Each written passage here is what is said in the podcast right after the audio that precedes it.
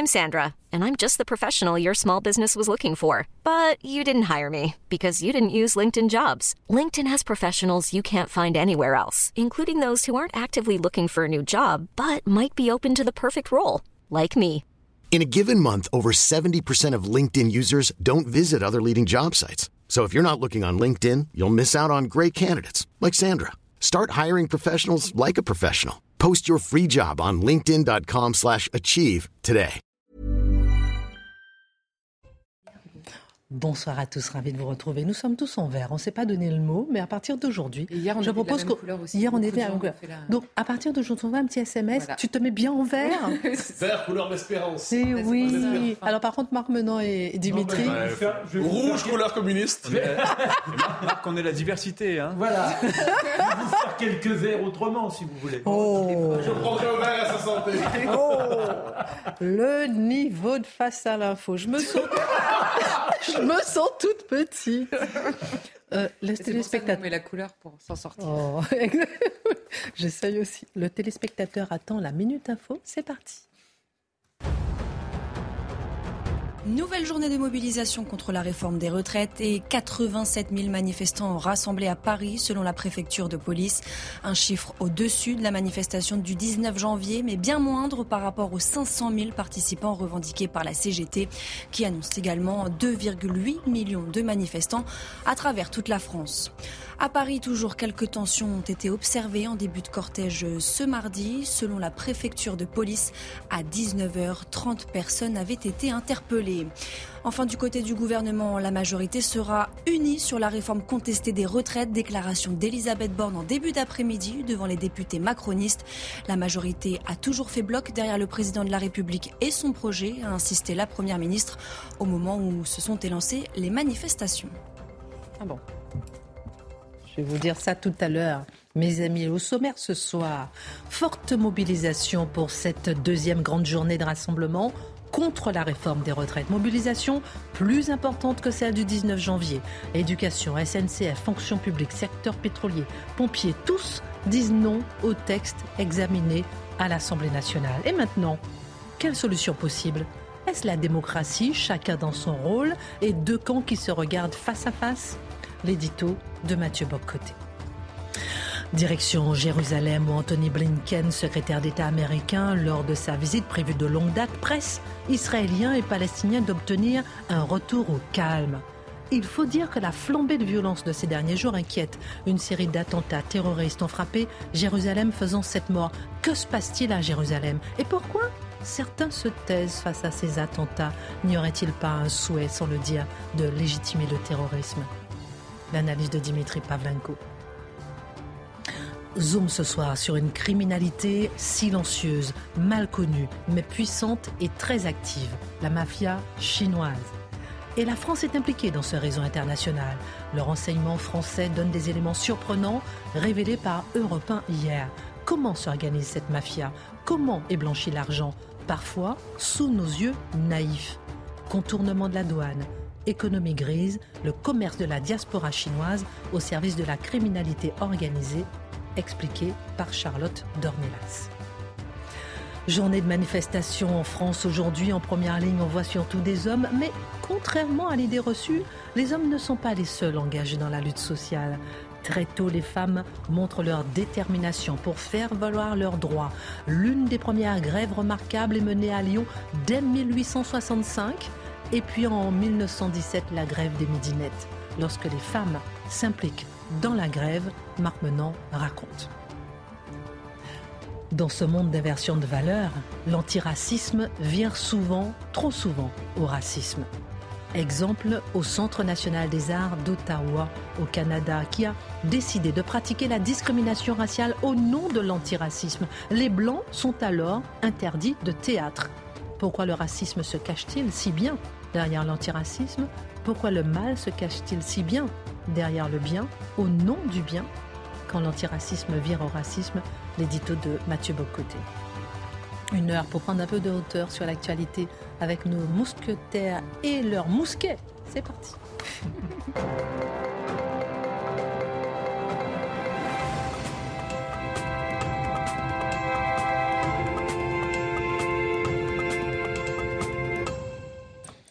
Alors, dans cette émission, on aura à un moment ou un autre le chiffre des manifestations. Selon la CGT, 2,8 millions pour l'instant. On verra, on donnera les deux chiffres dans un instant. On fera un tour de... Il y a 30 interpellations pour information.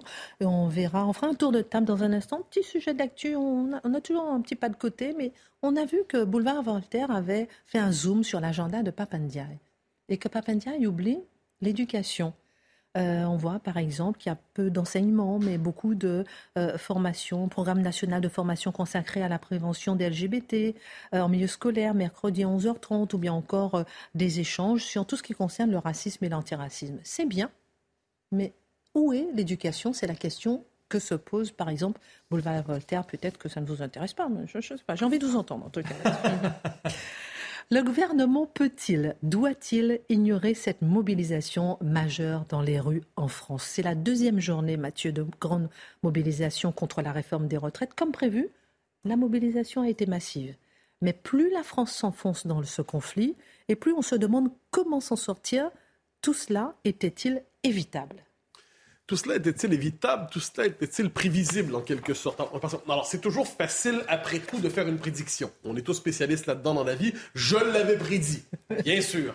Bon, cela dit, cela dit, quand on regarde ça, à tout moins, c'est intelligible. On en a beaucoup parlé ces jours-ci sur ce plateau, c'est-à-dire chercher à contextualiser, non pas simplement à l'échelle des dernières semaines, mais à l'échelle des dernières années et des dernières décennies, ce malaise social français qui ne va qu'en se, se gonflant, en fait, d'une décennie à l'autre. Alors, vous l'avez dit, seulement un rappel sur les faits, la manifestation, les mobilisations aujourd'hui n'ont pas décru.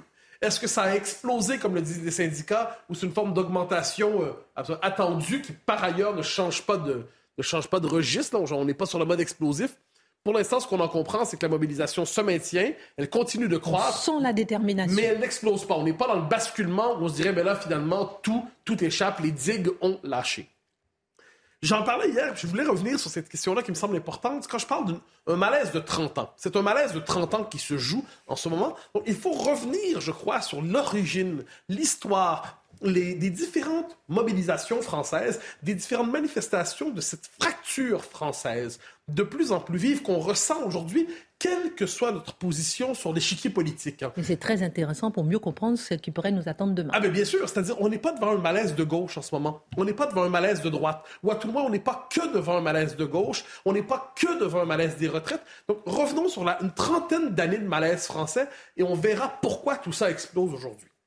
Le point de départ, alors on pourrait toujours revenir au Jacques et à la Révolution, mais point de départ, disons, Maastricht. Je pense que le point, l'an zéro des temps présents, c'est Maastricht où on voit à ce moment-là se révéler, on regarde tout ça. Apparemment, Maastricht, ça devait passer 60-40, 70-30, victoire, triomphe, vive l'Europe.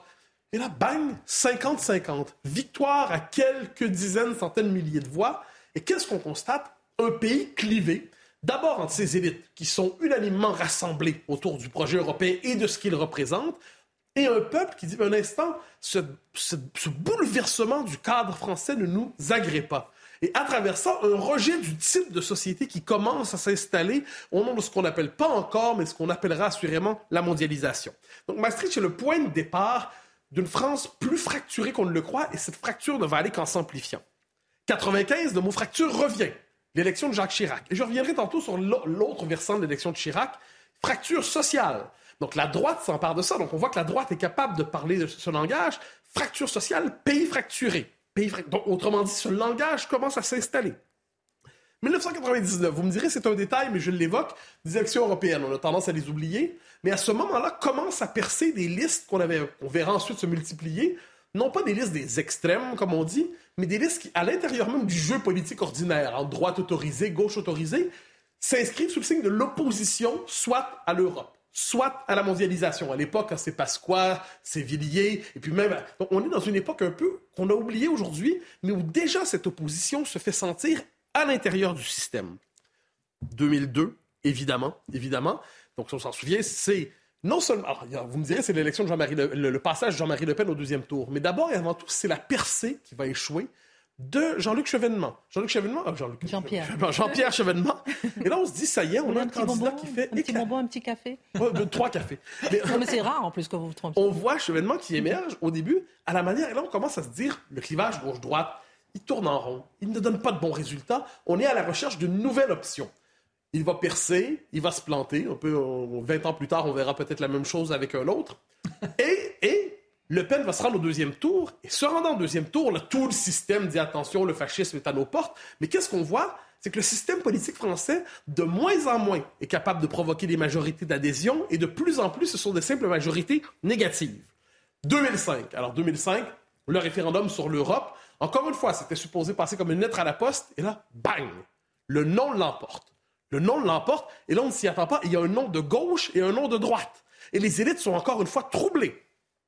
Alors, 2006, oublié, contestation du CPE. Mais qu'est-ce qu'on voit? Une volonté de réforme sociale. Eh bien, qu'est-ce que. La, rue est capable de se mobiliser. réforme de gauche, euh, euh, opposition de gauche, mais la, rue est capable de se mobiliser pour bloquer le gouvernement, qui recule à ce moment-là, ne l'oublions pas. 2012, 2012-2013, la manif pour tous. Là, le gouvernement ne recule pas. Mais mobilisation massive, donc plus à droite cette fois-là. Mais mobilisation massive, la loi El Khomri, 2016, 2019, et ensuite la suite, les Gilets jaunes. Qu'est-ce qu'on voit à travers tout cela? Mais ce sont des mouvements qui ne sont pas simplement sur le mode d'une petite réforme. La petite réforme sert toujours à, qui est contestée, sert toujours à remettre en question une vision d'ensemble de la société. La France se décompose, on pourrait dire, de gauche c'est on se porte à la défense de la France comme modèle social. Hein, c'est le modèle social français. Et à droite, c'est la France qui se décompose comme identité, comme peuple. Ça, c'est la question identitaire qui est liée à l'immigration. La France se décompose sociologiquement. France des élites, France, de, France du peuple, France euh, des métropoles, France périphérique. Et à travers ça, rajouter une couche c'est l'histoire d'une impuissance politique qui est racontée. La France, de tous les pays occidentaux, la France est assurément celui qui est le plus attaché à la souveraineté, le volontarisme politique, l'idée que l'État est capable de prendre une décision et d'orienter la société. De ce point de vue, la France est probablement de toutes les sociétés occidentales la plus heurtée par la mondialisation et elle vit cette impuissance comme une forme de déni d'identité. Donc ça proteste à gauche, ça proteste à droite, mais ces doubles protestations, qu'est-ce qu'elles disent? C'est un pays qui finalement se vit sous le signe de la dépossession. Et je pense que dans la crise que l'on voit en ce moment, si on n'a pas cet arrière-fond en tête, on ne comprend pas ce qui se passe dans la rue et ce qui pourrait se passer demain. Si j'ai bien compris, vous nous présentez quand même une histoire assez euh, sombre et euh, euh, qu'on comprend bien. Mais est-ce qu'il n'y a pas eu euh, quand même à un moment un peu d'espoir ces dernières années? Il y en a eu, il y en a eu, mais c'est l'espoir suivi d'une déception. Ah. Chirac, 95, je le mentionnais, la fracture sociale. Chirac, on ensuite descend les Champs-Élysées, il est tout heureux, hein. il a presque l'air de Mr Bean qui est heureux lorsqu'il décide d'aller avec les pouces comme ça. Mais c'est et, qu'est-ce qu'on voit très rapidement? Applaudi par la foule. Ah ben bien sûr, mais j'avais 15 ans et j'applaudissais mentalement. Je m'en ah. souviens très bien, de mon côté de l'Atlantique. Qu'est-ce qu'on voit très rapidement? Il fait campagne sur Séguin, il gouverne avec Juppé. Eh bien, ça, et ça a été vécu par plusieurs comme une trahison. 2000, 2002, euh, ça, je l'évoquais tantôt. Donc, le chevènement échoue, échec. Le Pen, qu'est-ce qu'on voit? Donc, il y avait une protestation qui levait. Puisque c'est Le Pen qui passe, le système se braque et décide de traiter cette opposition sur le mode du soulèvement fasciste à casser. Le peuple prend son trou et comprend le message. 2005, le peuple vote contre le, traité constitutionnel. Deux ans plus tard, on dit, mais ton vote, on s'en fout, bonhomme. Ton vote ne compte pas. Le référendum ne compte pas. L'expression du peuple souverain ne compte pas. Les élites décident autre chose. Dépossession. Sarkozy, 2007. Discours sur l'identité nationale, discours très très fort qui va canaliser, qui va mobiliser, qui va capter le sentiment véritablement de beaucoup de Français il gouvernera finalement sur le mode de l'ouverture, en ce que j'appelais quelquefois le gouvernement Sarkouchner, donc plutôt que la grande coalition qui était volontariste sur l'identité nationale, valorisation du travail aussi. C'est un gouvernement beaucoup plus centriste, en fait, auquel on a assisté. Et même pour certains, pour certains, Emmanuel Macron, Emmanuel Macron, pour certains, c'est un espoir, disons-le. Mais finalement, ce qui s'est présenté comme un espoir, c'est finalement vu comme une forme de Hollande rajeuni, un Hollande rajeuni qui, par ailleurs, par ailleurs, se présente. Et, là, je pense que ce n'est pas un effet qui est lié à sa personnalité, mais c'est un effet sociologique. Ce n'est plus le président d'un pays, dans l'esprit de plusieurs, c'est le président d'une classe sociale. C'est le président, le président d'une classe sociale. Et pire encore, 2022, 2022, le résultat, c'est ce que je disais plus tôt. La seule opposition qui existe désormais, c'est l'opposition factieuse, c'est l'opposition illégitime, les populistes de gauche et de droite, les extrêmes. Donc au bout de ces 30 ans d'histoire politique, l'opposition n'est plus autorisée. Il y a d'un côté le parti de la raison, le parti des, raisonnables et des rationnels autorisés. Il y a tous les autres, en fait, qui sont les extrêmes, les populistes, les pas propres, les sans les infréquentables. Alors, que reste-t-il à ça? Ben, le, je dirais le, le cœur s'use politiquement. Espoir, déception, espoir, déception, espoir, déception. Que reste-t-il? Colère, ressentiment. Merci euh, Mathieu. Euh, avant ma dernière question, je suis en train de voir que des individus masqués ont brûlé une nouvelle fois un drapeau français à Lyon. Euh, provoquant la colère de la préfète sur place. C'est quand même assez surprenant, hein, ce drapeau français brûlé à Lyon, le drapeau européen aussi. Peut-être que c'est peut-être pas la même signification, mais c'est quand même interpellant. Je voulais quand même vous le dire en passant, et juste euh, pour terminer, en, vous demandant à quoi on peut s'attendre effectivement dans les jours qui viennent. Alors, on a vu ces jours-ci, il y avait cette idée référendum, référendum. Le, mot surgissait. Excusez, moi si vous permettez. Voilà, on voit voilà l'image donc du drapeau euh, européen. c'est la lie de la société, ces gens-là. Voilà, et des personnes effectivement masquées. Ils ont du mal à le brûler apparemment.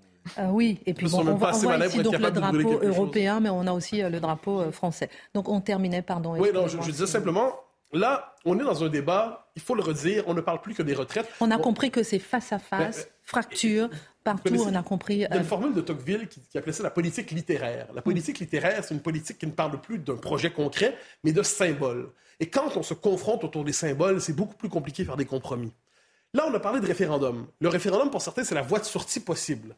Ben on a vu que c'est finalement c'est la motion pour l'instant RN qui est reprise à l'Assemblée. Eh bien, réflexe de la France insoumise, bah, patouche, yache, mauvais. On va quand même pas toucher une motion RN. D'ailleurs, on serre pas la main de ces gens-là, on le sait avec Mme Panot. Donc là, finalement, l'appel au référendum va-t-il survivre au rejet, l'espèce de dégoût physique qu'a la France insoumise et les autres pour le RN, je n'en sais rien. Ce qui est certain, c'est que ce projet passe ou non, que ce projet passe ou non, le résultat, c'est que la crise sociale et la crise que j'ai décrite va être plus grave demain qu'elle ne l'était hier. Merci beaucoup pour votre regard, mon cher Mathieu. Puis on vous tient informé s'il y a des évolutions au cours de ces manifestations. On va partir à Jérusalem en attendant. Le secrétaire d'État américain Anthony Blinken, c'est-à-dire le ministre des Affaires étrangères de Joe Biden, est en Israël. Après Benjamin Netanyahu, il a rencontré aujourd'hui Mahmoud Abbas, le président de l'autorité palestinienne. Et puis il a dit qu'il était impératif de prendre des mesures pour réduire l'escalade des tensions. Depuis euh, le début de l'année, cher Dimitri, en effet, les morts se comptent par dizaines, mhm. avec une accélération de tension ces derniers jours.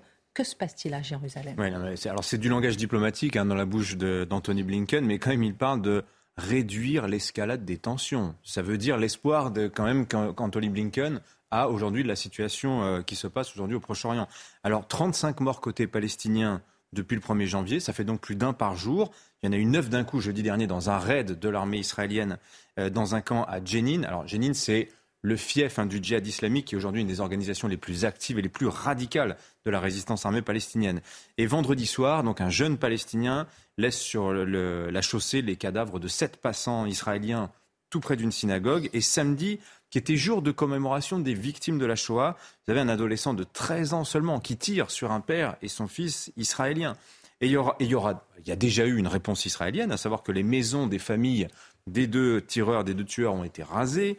Le port d'armes par euh, les civils va être une fois de plus, encore un peu plus facilité, à annoncer Benjamin Netanyahou, le Premier ministre israélien. Donc vous voyez, on n'est pas dans une reprise du cycle de la violence, comme on le lit un petit peu partout là. La violence n'a jamais cessé. Il euh, faut savoir que même l'année dernière a été l'année la plus meurtrière. Euh, depuis la fin de la seconde intifada, c'était 2000-2005. Donc seulement le cycle est en train de s'accélérer et donc c'est le pape François qui parfois parle assez juste évoque une spirale de la mort. Cette spirale de la mort, c'est quoi? C'est attentat, Hmm. répression, hmm. rage, donc attentat, donc répression, donc rage, etc., etc. On est dans cette accélération, vous l'avez bien dit. Hmm. Donc ça nous rappelle une chose, que ce vieux conflit israélo-palestinien qui a longtemps été au centre du monde, le barycentre de la géopolitique mondiale, n'est pas terminé. Il est marginalisé, il est c'est un conflit périphérique, mais il est toujours, il est toujours là. alors il est de basse intensité comparé à ce que l'on voit en Ukraine. L'Ukraine d'ailleurs qui masque un petit peu les événements hein, qui se sont déroulés toute l'année dernière euh, entre Israël et les Palestiniens. Mais c'est un conflit qui est toujours actif, 30 ans après la fameuse paix d'Oslo dont on, dont on pensait qu'elle arriverait à mettre un terme à ce conflit. Euh, ben voilà, en fait, les belligérants, ils sont toujours là. Alors, ils ont changé. Hein. ils se sont durcis, ces belligérants. Le contexte géopolitique, on va le voir, a beaucoup changé. La seule chose qui ne change pas, c'est cette croyance absolue en la fameuse solution à deux États, qui est pourtant très largement, objectivement compromise. Pourtant, il n'y a pas si longtemps, il y avait des espoirs de paix, euh, mon cher Dimitri, Hmm. sans oublier les fameux accords d'Abraham. On avait Oui. eu l'occasion d'en parler. Oui, tout à fait. Il y avait eu ce plan de paix qui avait été porté par Benjamin Netanyahu avec le soutien de Donald Trump qui avait été balayé d'un revers de main tout de suite par Mahmoud Abbas. Alors, les accords d'Abraham, on peut par- ça fait partie de la, dans, comment dire, de la série de succès diplomatiques très impressionnants quand même, il faut bien le dire, d'Israël sur la scène internationale. En Afrique, par exemple, Israël fait un retour, ça se, on n'en parle pas chez nous parce que c'est, ça nous paraît lointain, mais en Afrique, il y a un retour très important d'Israël. La France, vous notez que le ton qui était très donneur de leçons de la France à l'égard d'Israël, qui est la France qui avait une position pro-palestinienne, s'est beaucoup radouci. La France s'est beaucoup rapprochée euh, de Tel Aviv. Et puis, bien sûr, il y a ces fameux accords d'Abraham. Alors, c'est quoi? C'est la normalisation des relations diplomatiques euh, d'Israël avec les Émirats arabes unis, Bahreïn et le Maroc. Il y a cet euh, espoir de Tel Aviv, des Israéliens, de d'élargir l'accord à l'Arabie saoudite. Alors là, ce sera un très, très, très gros morceau euh, si les Saoudiens entraient dans l'accord.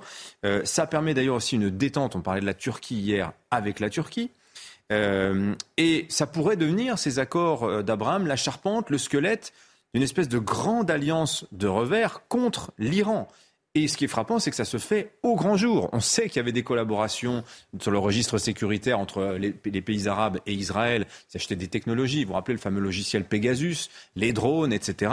Ben maintenant, voilà, ça se fait ouvertement. C'est vous dire le changement. Aux Émirats arabes unis, ils sont allés jusqu'à purger les livres scolaires des références antisémites. C'est-à-dire que dans les livres scolaires aux Émirats arabes unis, on parlait des chrétiens et des juifs comme euh, des, euh, des, des infidèles et des ennemis de l'islam. C'était écrit comme ça. On apprenait ça aux enfants. Ça a été purgé. À Dubaï, l'année dernière, il y a eu une exposition commémorative sur la Shoah. C'est vous dire le changement de paradigme quand même très important. Voilà, il y a vraiment une volonté de rupture culturelle de la part des pays arabes qui sont dans ces accords euh, d'Abraham. Mais c'est dire aussi combien la cause palestinienne, auprès de ces États arabes, est passée complètement au, se- au second plan. Euh, ces États se disent finalement, les Palestiniens, comparés à ce qui se passe à l'échelle internationale, le pivot des Américains vers l'Asie, euh, qui, les invite à se mettre bien avec l'allié israélien face à la potentielle menace ira- iranienne. Donc tout ça, en fait, vous voyez, là, ça c'est la big picture, comme on dit en anglais, c'est la grande photo qui nous situe un peu les choses. Le problème, c'est que dans ces accords d'Abraham, qu'est-ce qui se passe? C'est qu'Israël fait la paix avec des États avec lesquels il n'était pas en guerre. Et le peuple avec lequel il est en guerre, les Palestiniens, là, avec lui, il n'a pas fait la paix. Et regardez maintenant ce qui, ce qui se passe au niveau de la rue arabe. On a parlé des États. Mais la rue arabe, pendant la Coupe du Monde au Qatar, qu'est-ce qu'on a vu? Des kéfiers palestiniens, des drapeaux palestiniens, mais alors absolument partout. Ça crevait les yeux. On ne voyait que ça. L'équipe du Maroc, quand elle bat l'Espagne et le Portugal, comment elle commémore ça? Elle pose avec le drapeau palestinien. Les Marocains qui sont signataires des accords d'Abraham. Donc vous voyez, alors ça, ça nous montre deux choses. C'est Jean-Pierre Filiu qui le dit très bien. C'est que d'abord, il y a une sensibilité dans le monde arabe qui dépasse euh, le cadre strictement étatique. C'est l'Oumma, la communauté musulmane au-dessus des nations. Et l'Oumma n'oublie pas les frères palestiniens. Et ça, c'est clairement la limite des accords euh, d'Abraham.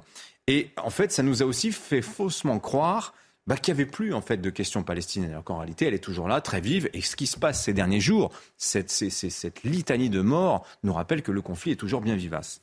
Mais où en est-on sur le plan intérieur entre Israéliens et Palestiniens? Vous avez dit tout à l'heure que la solution à deux États était morte. La France, les États-Unis continuent pourtant de parler de cette Oui, solution. oui, bah, ils s'y accrochent, mais la vérité, c'est que la vie politique israélienne, avant, c'était quoi? C'était, vous avez ceux, ceux qui voulaient négocier avec les Palestiniens, Mm. et puis ceux qui pensaient qu'avec la force, qui pouvaient amener la paix. Mm. Aujourd'hui, c'est beaucoup plus simple. Les Palestiniens ne sont plus du tout dans l'équation des Israéliens. Ils ne sont, sont plus des interlocuteurs. Les Israéliens ne veulent plus négocier avec eux, et les Palestiniens ne peuvent plus négocier avec eux parce qu'ils ne sont plus assez forts. Mahmoud Abbas, alors Anthony Blinken lui fait la politesse de lui rendre visite, mais quelle est l'autorité aujourd'hui du président de l'autorité palestinienne Ça n'est rien du tout. Ça n'est rien. Même le Hamas est débordé par des mouvements comme le djihad islamique dont je vous ai parlé, qui n'a aucune ambition politique. Le djihad islamique, son seul but, c'est la résistance armée. Il y a une forme de nihilisme, si vous voulez, dans l'action aujourd'hui euh, des, résistants pa- palestiniens.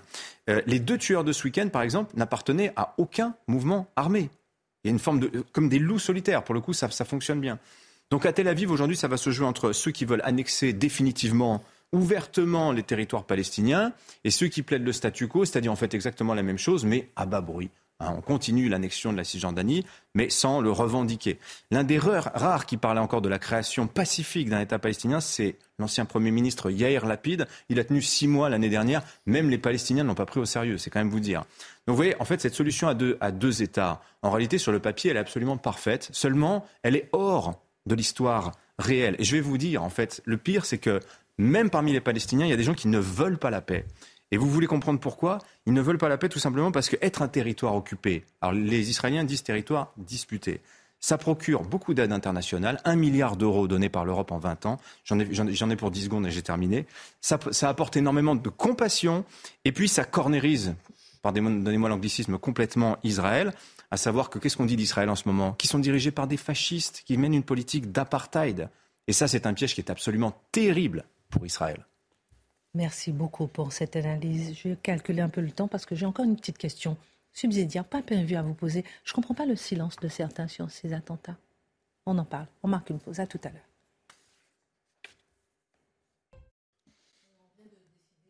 Changer de sujet de, sujet de débat. Au lieu de parler de Papendia, on va revenir sur ce drapeau français brûlé à Lyon. Il faudra donner euh, l'emploi du temps du ministre quand même. Ça. Oui, non, mais c'est intéressant. Il faut regarder l'emploi. Alors, regardez de votre côté hein, l'emploi du temps du ministre Papendia qui n'est pas très où il y a peu d'enseignement et beaucoup d'antiracisme. On va déjà parler d'antiracisme avec vous dans un instant. Et puis, on va parler de ce drapeau français dans un instant, euh, brûlé à Lyon. Alors, euh, je voulais vous relancer, Dimitri, juste sur cette histoire, ce conflit israélo-palestinien. Mmh.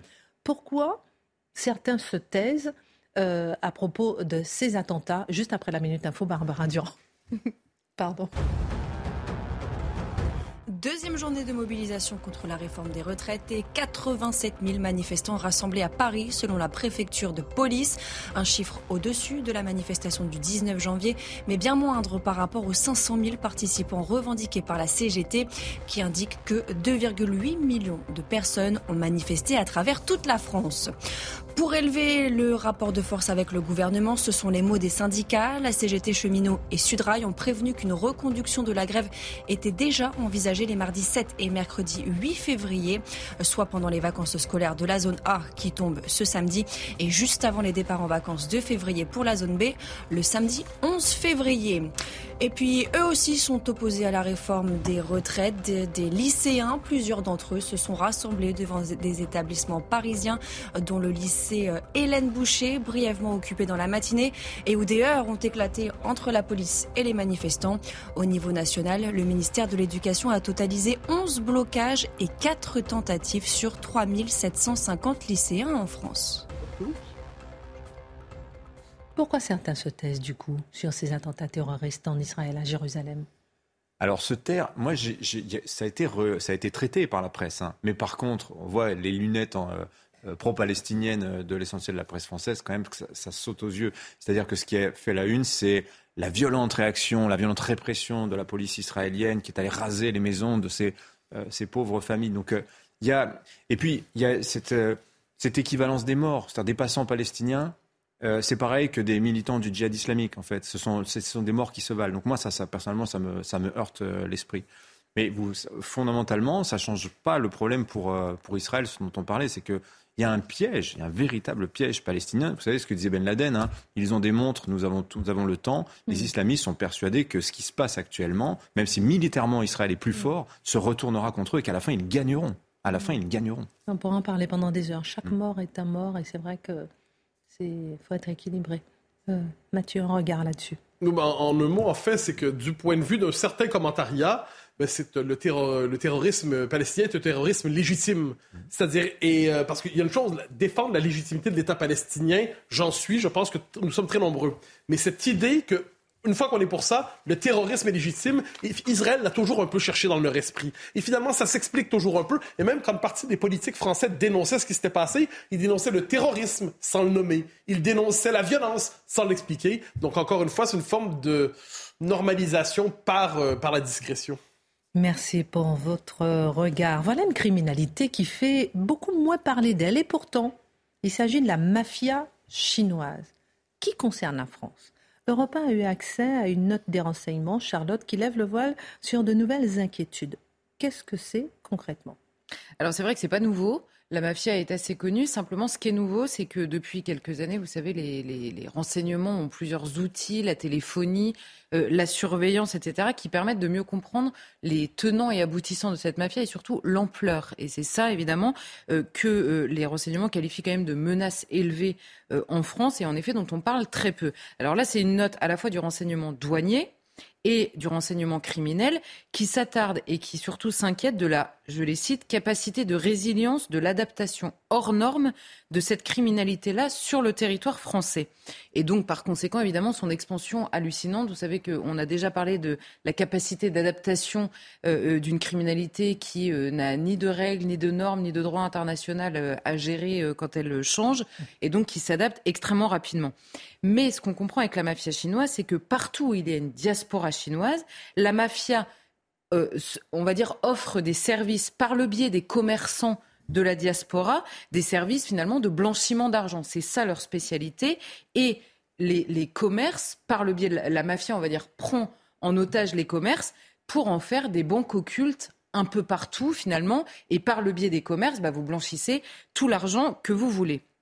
Et dans cette note, il est dit quand même que cette mafia, donc chinoise, est la seule qui contrôle à cette échelle l'activité marchande de la diaspora asiatique, présentée donc comme une économie grise, vous le disiez tout à l'heure, au service de la criminalité organisée. Donc il y, a vraiment une mainmise, on va dire, de cette mafia sur les différentes, euh, sur, euh, sur les diasporas euh, qui peuvent exister.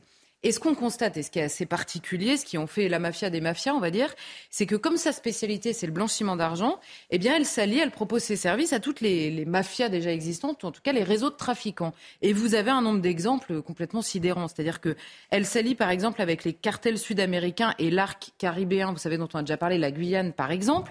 Donc là, on, on apprend qu'en Guyane, c'est le sujet qui nous occupe, vous savez, avec ces mules qui passent de la cocaïne vers l'Europe, euh, en tout cas occidentale. Et là, on apprend qu'il y a une communauté communauté asiatique basée là-bas, dont certains se servent pour blanchir l'argent de la cocaïne, là-bas directement en cocaïne, comme ça, euh, en Guyane, pardon. Euh, comme ça, ça fait ça de moins à blanchir ici. Donc, donc ça, on apprend ça, par exemple, en Guyane. On apprend avec les pays de l'Est. Alors là, c'est l'an dernier, une enquête. Euh, on tombe sur 1,3 million d'euros en espèces dans un camion conduit par un Polonais, qui dit bah moi je sais pas, c'est des Chinois qui ont chargé et déchargé mon camion. Et en fait, ce qu'on comprend, c'est que là, il y a une utilisation de sociétés de fret. Vous mettez, vous, vous prenez la main sur des sociétés de fret pour évacuer les espèces qui arrivent, là en l'occurrence, de la métropole française vers la Pologne et ensuite pour que ça parte vers euh, les vers les hum, le, la Chine euh, pardon et on, on, a donc ce qu'ils appellent les plateformes des hubs euh, en France, on en a trois. Il y en a un qui est très connu, qui est à Aubervilliers. Hein. c'est 280 euh, sociétés qui sont sur la même plateforme. Et alors là, bon, c'est beaucoup de textiles, mais là, euh, ça, ça, blanchit de l'argent à tout va. Et évidemment, pour aller tracer ça, bon courage. Ça passe par les pays de l'Est, puis ensuite ça va en Chine. Et puis la banque chinoise est assez peu coopérative. Donc, c'est assez pratique. Et il y en a d'autres qui savent que la banque chinoise est assez peu coopérative avec les autorités françaises. Ce sont les escrocs franco-israéliens. Vous savez, on en avait parlé au moment de la taxe carbone. Alors là, c'est des escrocs euh, euh, très organisés qui achètent des RIP chinois. Alors eux, ils achètent des ribs chinois pour pouvoir, alors à prix d'or, hein, c'est des prix complètement dingues, ils achètent un rib chinois pour avoir un compte là-bas, ensuite l'argent est envoyé là-bas, et après, vous savez, c'est la, la méthode habituelle, on va dire, de blanchiment, ça passe de compte en compte d'un pays à l'autre, puis ça finit par revenir tout blanchi et tout propre, et c'est absolument impossible à tracer. Déjà, on a du mal à tracer l'argent en France, alors si ça revient de Chine, vous imaginez bien que c'est impossible. On a les groupes criminels turcs, alors c'est parfait parce que vous voyez que la, la criminalité est très nationalisée euh, de manière générale dans le monde. Donc là, les groupes criminels turcs, eux, ils ont affaire aux services. Alors là, c'est plus, ils sont actifs dans le secteur du bâtiment et de la construction. Donc là, c'est l'inverse. On a besoin du cash que récupère la mafia chinoise pour aller rémunérer les travailleurs clandestins. D'ailleurs, c'est vrai aussi dans certains, euh, euh, dans certains euh, milieux de la restauration, etc. Donc là, en échange d'une commission, vous récupérez les cash que vous ne pouvez pas décaisser vous-même, sinon c'est louche, évidemment, pour payer des travailleurs clandestins. Eh bien, vous faites appel à la mafia chinoise. Pareil dans le milieu corse, où là c'est pareil, il y a des besoins de décaisser de l'argent, c'est-à-dire d'avoir des espèces euh, euh, que vous ne pouvez pas sortir de la banque sans attirer l'attention. Eh bien, on fait appel à la mafia euh, chinoise. Vous voyez qu'elle est absolument partout. C'est la mafia des mafias finalement. Alors j'ai bien envie de comprendre parce que ça se passe un peu sous nos yeux aussi en France. Ah oui, Racontez-nous. non, mais c'est ça qui est intéressant, c'est-à-dire que c'est international, c'est très tentaculaire, mais en France, sous nos yeux. Expliquez-nous. Mais en fait, c'est en France sous nos yeux, et puis surtout, ça permet de blanchir tous les autres trafics dont on parle souvent. Alors là, comme c'est au-dessus, évidemment, on en parle moins, c'est moins visible, mais finalement, c'est évidemment, c'est l'éléphant au milieu de la pièce, euh, encore une fois. Donc on a, donc il s'appuie, je vous disais un peu tout à l'heure, sur des centres grossistes en, textile euh, essentiellement. Alors les renseignements ont identifié 11 plateformes en Europe, dont trois qui sont en France. Je vous disais, il y a Aubervilliers c'est un peu connu parce que c'est celle-là qui ressort notamment euh, dans les films et les séries euh, sur ces sujets-là. On en a une à Marseille, hein, une à Marseille et une à Tremblay en France, je crois, c'est ça, Tremblay en France, qui est juste à côté de Roissy. C'est extrêmement pratique. On voit sur l'image. ces centres, voilà. Sur la carte. Exactement. Et dans ces centres, et alors vous voyez les petites encres, on va parler tout à l'heure des ports, des ports dans lesquels investit la Chine par ailleurs, ce qui est la mafia chinoise, et il y a le gouvernement chinois qui ferme un peu les yeux sur le sujet. Euh, alors, dans les centres dont je vous parlais, les grossistes en textile, on a là des mules. Vous savez, on avait déjà parlé du système des mules pour euh, acheminer de la cocaïne. Et bien là, c'est pareil, on prend des mules dans ces centres-là et on leur met des billets de banque. Et elles, elles, elles, pardon, elles font sortir les billets de banque, en l'occurrence de la France, puisque c'est ça qui nous occupe, par avion, par train ou par la route vers les pays de l'Est. Et ensuite, des pays de l'Est, c'est envoyé en Chine. Et tout ça est blanchi dans les banques euh, chinoises.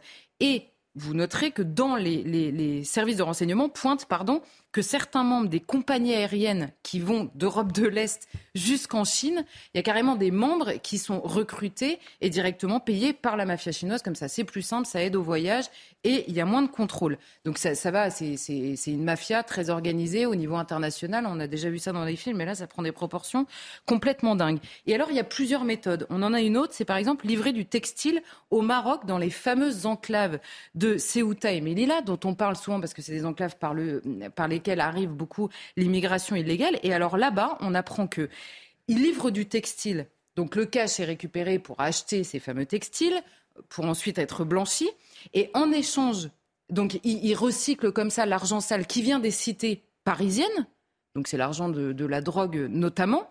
Et alors ces espèces, elles sont recyclées en faisant des prêts avec intérêt aux joueurs de casino. Vous savez que le casino, évidemment, on mêle de l'argent propre, entre guillemets, à l'argent sale, et tout ça est blanchi euh, dans le casino. Et donc vous voyez que là aussi, c'est très organisé. On a également la méthode parisienne, le bar tabac, ah. le rachat du bar tabac. Alors là, ce sont des jeunes euh, euh, chinois. Alors je, note, je note que dans le, rapport, on nous explique que ce sont des jeunes que tout chinois. Ça, ce sont, voilà, ça vient d'une note des renseignements qui a été révélée par. un peu amusé, on va dire. ils sont présentés comme des jeunes chinois, par ailleurs de nationalité française. Je referme la parenthèse, on se permet de parler comme ça uniquement avec les Chinois, je note. Euh, donc, en l'occurrence, ce sont des jeunes qui ont la nationalité française, qui vivent en France et qui rachètent, je cite, de manière opaque un bar tabac. Et en réalité, c'est le père qui gère. Et le père, en général, comme il est fiché dans la criminalité financière, eh bien, il fait racheter par son fils avec un peu d'argent propre et toujours beaucoup d'argent sale. Vous savez, c'est le différentiel entre le, prix euh, qui est donné et le prix qui est, euh, enfin, l'argent qui est donné. Et là, on change les gérants régulièrement les gérants du bar tabac. Donc c'est impossible de retracer également, et par là, évidemment, l'argent se blanchit. Et enfin, il y a l'achat pour autrui. On parlait du luxe ces derniers jours. Alors l'achat pour autrui, c'est un, terme consacré. Les acheteuses s'appellent les daigou, hein, il y a même un mot. Et alors là, c'est le touriste chinois qui arrive. Euh, il arrive avec son passeport. Et d'ailleurs, euh, pour vous dire à quel point la, fraude est connue, c'est qu'aujourd'hui, avec un passeport chinois, vous ne pouvez acheter que deux sacs de luxe. Hmm. Vous ne pouvez pas en acheter plus par passeport. Alors évidemment, la réponse de la mafia, c'est de créer des faux passeports, hein, évidemment. Et donc, avec euh, euh, ce passeport chinois, vous achetez deux sacs. On vous donne de l'argent sale pour aller les acheter. On vous donne une commission, évidemment. Et comme vous êtes un touriste chinois, eh bien, vous avez la détaxe en repartant. Donc, vous êtes payé avec la détaxe. Et en Chine, les sacs de luxe français sont payés 25 à 50% plus cher que ce qui sont achetés en France eh bien là encore, vous avez un magnifique circuit de blanchiment d'argent et par ailleurs euh, circuit lucratif de blanchiment d'argent. Dernière question que tout le monde se pose, quelle est la place de la Chine euh, le pays lui-même, justement, dans tout ce système, euh, de cette organisation à criminaliser? Eh ben, ce qui est certain, c'est que la mafia, au minimum, profite des ambitions du pays. Un, Pékin veut faire de la Chine l'usine du monde. Alors ça, évidemment, une fois que vous avez l'usine du monde qui est en Chine, pour recycler l'argent sale, c'est extrêmement pratique. Donc la mafia en profite à plein et le monde entier devient son terrain de jeu, l'Europe évidemment. Mais la deuxième chose peut-être plus intéressante, le président avait annoncé une nouvelle route de la soie et voulait investir pour intégrer économiquement la Chine euh, euh, dans le monde, dans les infrastructures portuaires et ferroviaire. Et de l'autre, on a en Europe et particulièrement en France une vente du pays à la découpe de manière extrêmement sereine. Ce qui donne ce résultat, depuis 2013, la Chine a investi dans 14 ports européens et détient des parts dans les ports de Dunkerque, du Havre et de Nantes. Et ajoutez à ça que l'Europe fixe un contrôle de maximum 5% des cargos qui passent dans les ports pour fluidifier le trafic. Je vous donne un chiffre. Concernant la fraude aux droits de douane, la Commission européenne en 2019 estime que l'écart entre la TVA due et celle qui est réellement payée, c'est 13 milliards d'euros en moins pour la France et 140 milliards d'euros en moins pour l'ensemble des États membres de l'Union européenne. À une heure où on cherche beaucoup d'argent, je trouve étonnant que les contrôles restent à 5% maximum sur ces cargos. 13 milliards, c'est le déficit de la Sécu. Bah, c'est bien pour ça que j'ai noté le chiffre. Les retraites, là, on trouve une solution. Hein. Ah bah oui, c'est clair. Non, mais c'est un piège organisé. Évidemment, le gouvernement chinois ferme les yeux, mais j'ai l'impression que l'Union européenne s'en préoccupe moyennement. Pourquoi ce sujet vous a intéressé? Bah, ça m'a intéressé parce que c'est en effet quelque chose dont on parle, euh, dont on parle très peu, qu'on connaît mal et qui euh, régit euh, tout le, toute la délinquance criminelle organisée. Et là, il y a en effet une implication euh, directement de l'Union européenne dans ses normes et dans ses règles qui ne sont pas du tout adaptées à la situation que désormais on connaît bien. Je trouve ça complètement dingue en fait. Merci beaucoup pour votre regard. On suit toujours les suites de la deuxième journée de mobilisation. On a appris le chiffre 1,272 millions de manifestants selon la police, 2,8 millions selon les syndicats. On a appris euh, la date des prochaines mobilisations, les 7 et 11 février prochain, un peu comme prévu, hein, de toute façon, selon l'intersyndicale. Et pendant que nous sommes dans les annonces, n'oubliez pas, ce soir, Olivier Véran, porte-parole du gouvernement, qui est reçu euh, chez Cyril Hanouna sur C8 ce soir à 21h. Journée de manifestation, je disais, en France, en première ligne. On voit surtout des hommes euh, mon cher Marc. Mais contrairement à l'idée reçue, euh, les hommes ne sont pas les seuls engagés dans la lutte sociale. On ne voit pas trop hein, les, femmes. Elles sont là. Mais il y a des, il y a des moments dans l'histoire où elles ont été en première ligne. Euh, en 1865, lors de grèves remarquables menées à Lyon. 1917, la grève des midinettes. Racontez-nous lorsque c'est les femmes s'impliquent dans la grève. Alors déjà, il faut savoir que nombre d'emplois de domestiques qui ne pouvaient pas permettre de se mettre en grève contre les patrons, parce qu'à ce moment-là, vous étiez étaient nombreux chez les femmes. Et c'était une des grandes parties de la manifestation professionnelle de celles qui cherchaient à pouvoir vivre au quotidien en n'étant pas spécialement dépendantes d'un partenaire. Alors revenons 1865, on est à Lyon. Et à Lyon, on a les ovalistes. C'est quoi les ovalistes? Ce sont des femmes qui ont les cocons des vers à soie. On enlève de ce cocon la soie originelle et on la transforme en un fil qui sera utilisé. 14 heures par jour, 80 centimes de l'heure. Vous avez nombre de ces femmes qui sont de la région, elles ne peuvent pas retourner chez elles, d'autres qui viennent du Piémont. Alors, où dorment-elles? Eh bien, elles dorment dans un dortoir sordide terrifiant, avec à peine un poil. Elles sont entassées dans la journée. Là encore, ce sont des usines à la fois courant d'air, tant et si bien que nombre de cas de tuberculose se déclarent tous les ans. Et alors elles veulent quoi? Un minimum de dignité, travailler une heure de moins et gagner un franc de l'heure. Alors elles le font savoir à leur patronne qui dit Mais il n'est pas question, si ça ne vous plaît pas, hop, vous en allez. Vous imaginez Et donc, ces femmes qui arrivent à peine à survivre, qui sont dans un dortoir, si elles sont dans la rue, elles sont totalement perdues. Alors là, elles ont courage. Elles disent, eh bien maintenant, il n'est pas question de s'en sortir. Comme la patronne les a provoquées, leur dit, allez donc voir le préfet. Le préfet, bah, il dit, on ne peut pas grand-chose pour vous. Elles font appel, elles sont pour la plupart analphabètes. Elles font appel à un écrivain public qui monte une pétition, on signe. Et là, c'est formidable. Parce qu'il y a un mouvement qui prend de l'ampleur, une ampleur nationale. On fait des collectes et elles peuvent tenir. Ha ha On veut, on veut la dignité, on veut la dignité. Mais cette dignité, elle ne pourra pas tenir. Pourquoi? Eh bien parce qu'on renvoie déjà un certain nombre d'entre elles. Et dehors, dehors, ça veut dire, comme je vous l'ai dit tout à l'heure, on passe à l'hôtel courant d'air, on n'est même plus dans le dortoir. Alors, épuisé, laminé, lamentablement, elles sont obligées de retourner. C'est l'une des premières luttes, mais qui n'a pas valu la moindre avancée? 1865, maintenant 1917. Alors on pourrait évoquer aussi tout ce qui se passe avec les manifestations des hommes, avec les grèves de mineurs, où les femmes sont là en soutien des hommes. Oublions cela. Venons à 1917, le chemin des dames. Et là encore, les femmes qui suppléent les hommes qui sont en train de mourir au front. Ces boucheries immondes. Et en 1917, les pauvres poilus sont tellement ravinés par l'horreur qu'il y a les premières mutineries. Et elles, eh bien, elles travaillent un peu partout. On les a engagées à 20-30% moins cher que les hommes. Il faut fabriquer, il faut fabriquer, il faut fabriquer. Et il y a une entreprise sur les Champs-Élysées, chez Génie, sur des modistes, là encore. Et un jour, elles disent, c'est plus possible, on ne peut pas supporter ça, car on a supprimé le samedi après-midi, les prix ayant augmenté, on ne vend pas assez, alors on supprime ce samedi après-midi chômage technique, mais sans être payé. Et la même mesure en Angleterre, en revanche, on dit ce sera le chômage technique, mais vous aurez votre indemnité. Alors là, elles ont Elle dit c'est pas possible. Et elles descendent dans la rue. Une sorte de, contagion va se faire.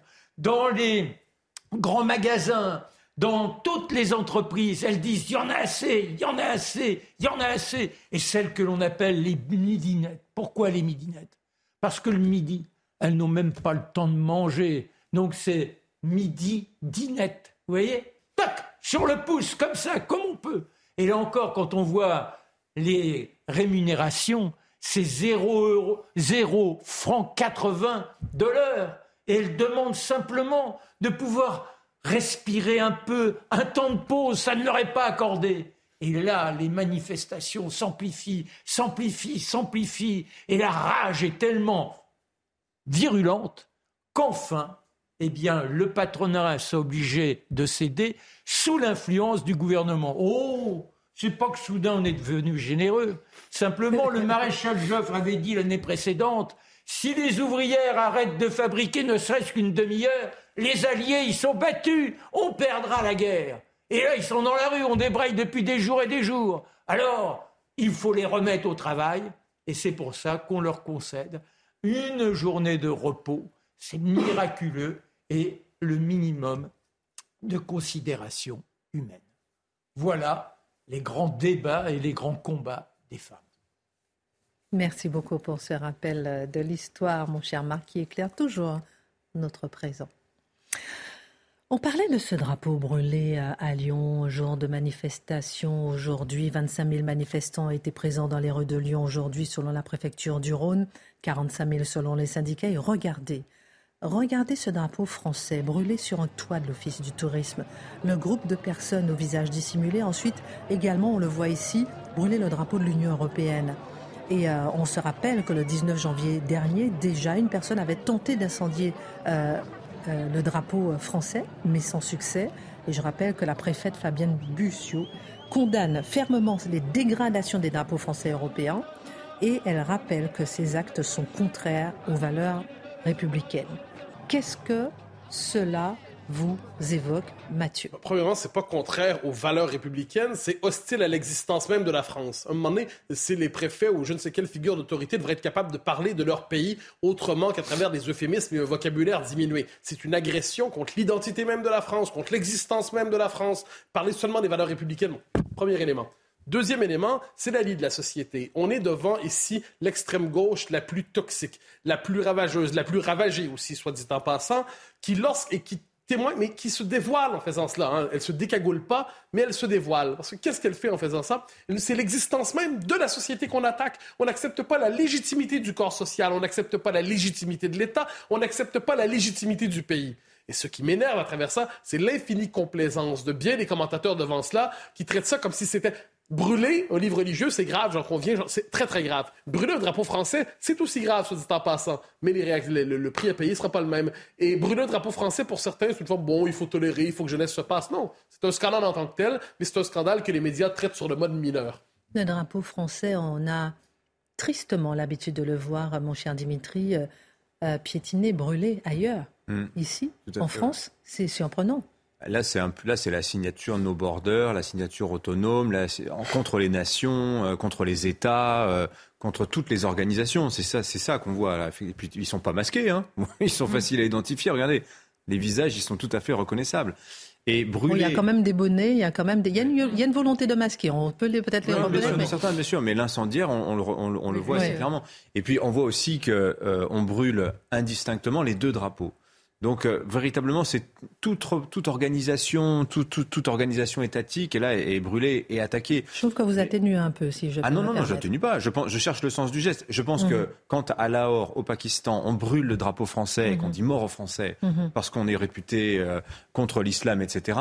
C'est pas tout à fait le même geste que ce qu'on voit là. L'intention politique n'est pas la même. Dans tous les cas, le drapeau français, le drapeau européen, mais dans tous les cas, vous avez raison. Brûler, Mathieu l'a bien dit, ou brûler un drapeau français, c'est une atteinte un symbole mm. national. Et donc, mm-hmm. c'est par définition, c'est une agression, c'est plus mm-hmm. qu'une insulte, c'est grave. Non, non, mais c'est vrai que là, euh, en fait, c'est le même avec son bonnet rouge là qui va chercher les deux drapeaux, qui les brûle. Euh, et il y a un côté, à mon avis, euh, c'est toujours un peu difficile, je le connais pas, hein, mais il y a un côté ni Dieu ni maître. En effet, nos borders, tout ce qui est au-dessus de nous est insupportable.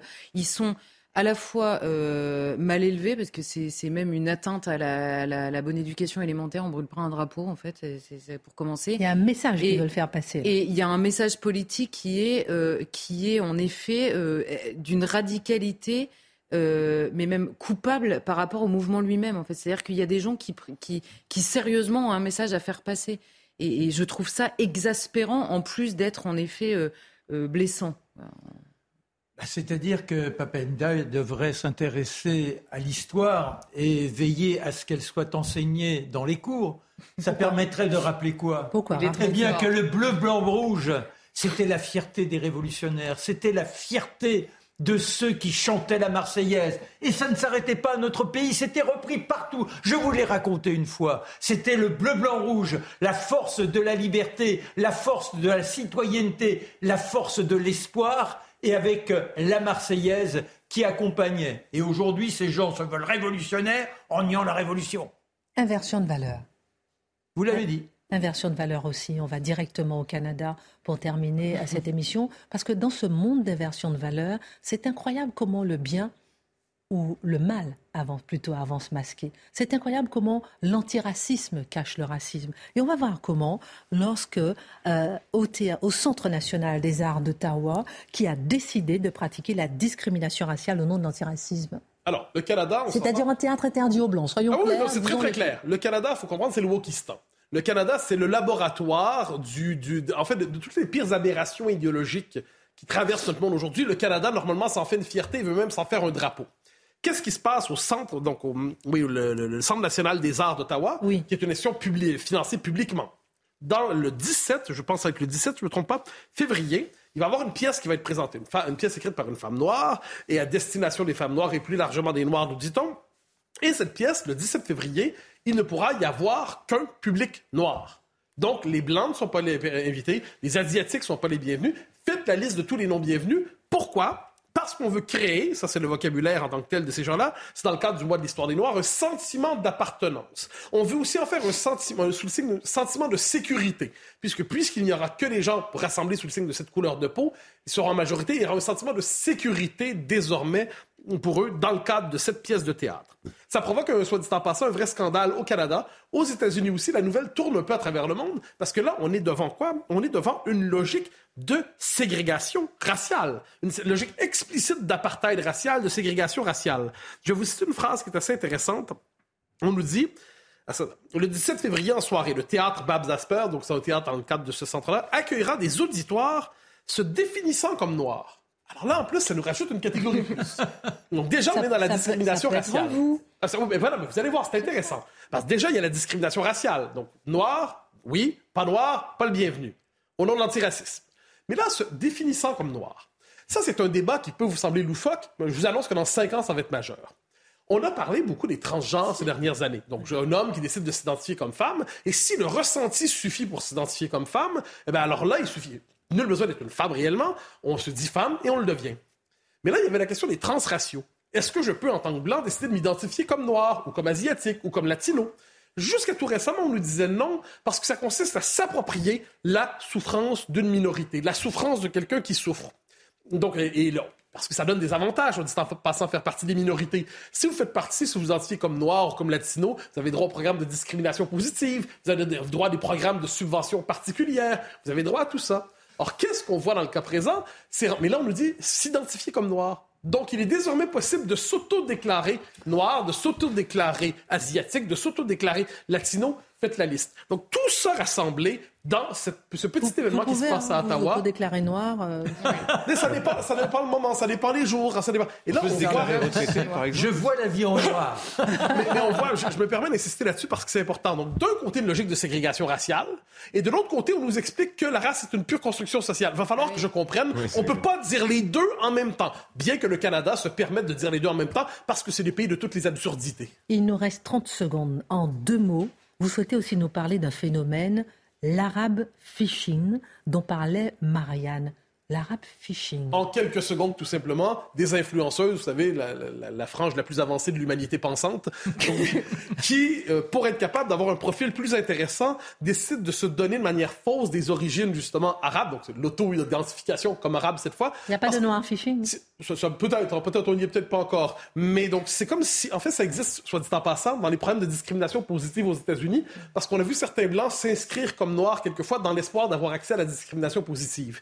Dans le cas de l'arabe phishing, qu'est-ce que ça nous dit? C'est que certaines influenceuses, si elles n'étaient que blanches, entre guillemets, françaises de souche, entre guillemets, eh bien, ça fonctionnerait pas leur affaire. Mais si elles revendiquent des origines étrangères sous le signe de l'exotisme identitaire, d'un coup, leur branding d'influenceuse devient infiniment plus sexy. Et eh bien, de ce point de vue, ne soyez pas simplement français de souche, mes amis. Vous serez pas intéressant. Faites le étranger phishing. Et deviez coup, vous serez sexy? Je vais devenir québécoise. oui, oui, ça, ça se rappelle à l'accent. Derrière le sourire, la puissance des mots. Dernier mot pour terminer, Elisabeth Borne après la mobilisation massive déclare qu'elle entend les interrogations et les doutes. Excellente suite de programme. Tout de suite, Mathieu Devez, la Minute Info. Et dans un instant, Pascal Pro. Nous, à demain. Ils étaient 1 272 000 manifestants dans toute la France aujourd'hui selon la police. Une mobilisation contre la réforme des retraites plus importante que le 19 janvier. Ils étaient en effet 1 120 000 il y a 12 jours selon le gouvernement. Les syndicats appellent à de nouvelles mobilisations mardi 7 et samedi 11 février. Gérald Darmanin se rendra en Corse le 6 février pour les 25 ans de l'assassinat du préfet Claude Erignac. C'est une demande d'Emmanuel Macron. L'annonce de la visite du ministre de l'Intérieur intervient le jour où Pierre Alessandri s'est vu accorder par la justice une mesure de semi-liberté. Il a été condamné en 2003 à la perpétuité pour sa participation à l'assassinat du préfet Erignac. Enfin, le pape François accueilli avec ferveur à Kinshasa, la capitale de la République démocratique du Congo. C'est le plus grand pays catholique d'Afrique. Le souverain pontife entame une visite de quatre jours dans un pays rongé par des violences meurtrières. Le pape François a d'ailleurs dénoncé le colonialisme économique qui se déchaîne en République démocratique du Congo et en Afrique.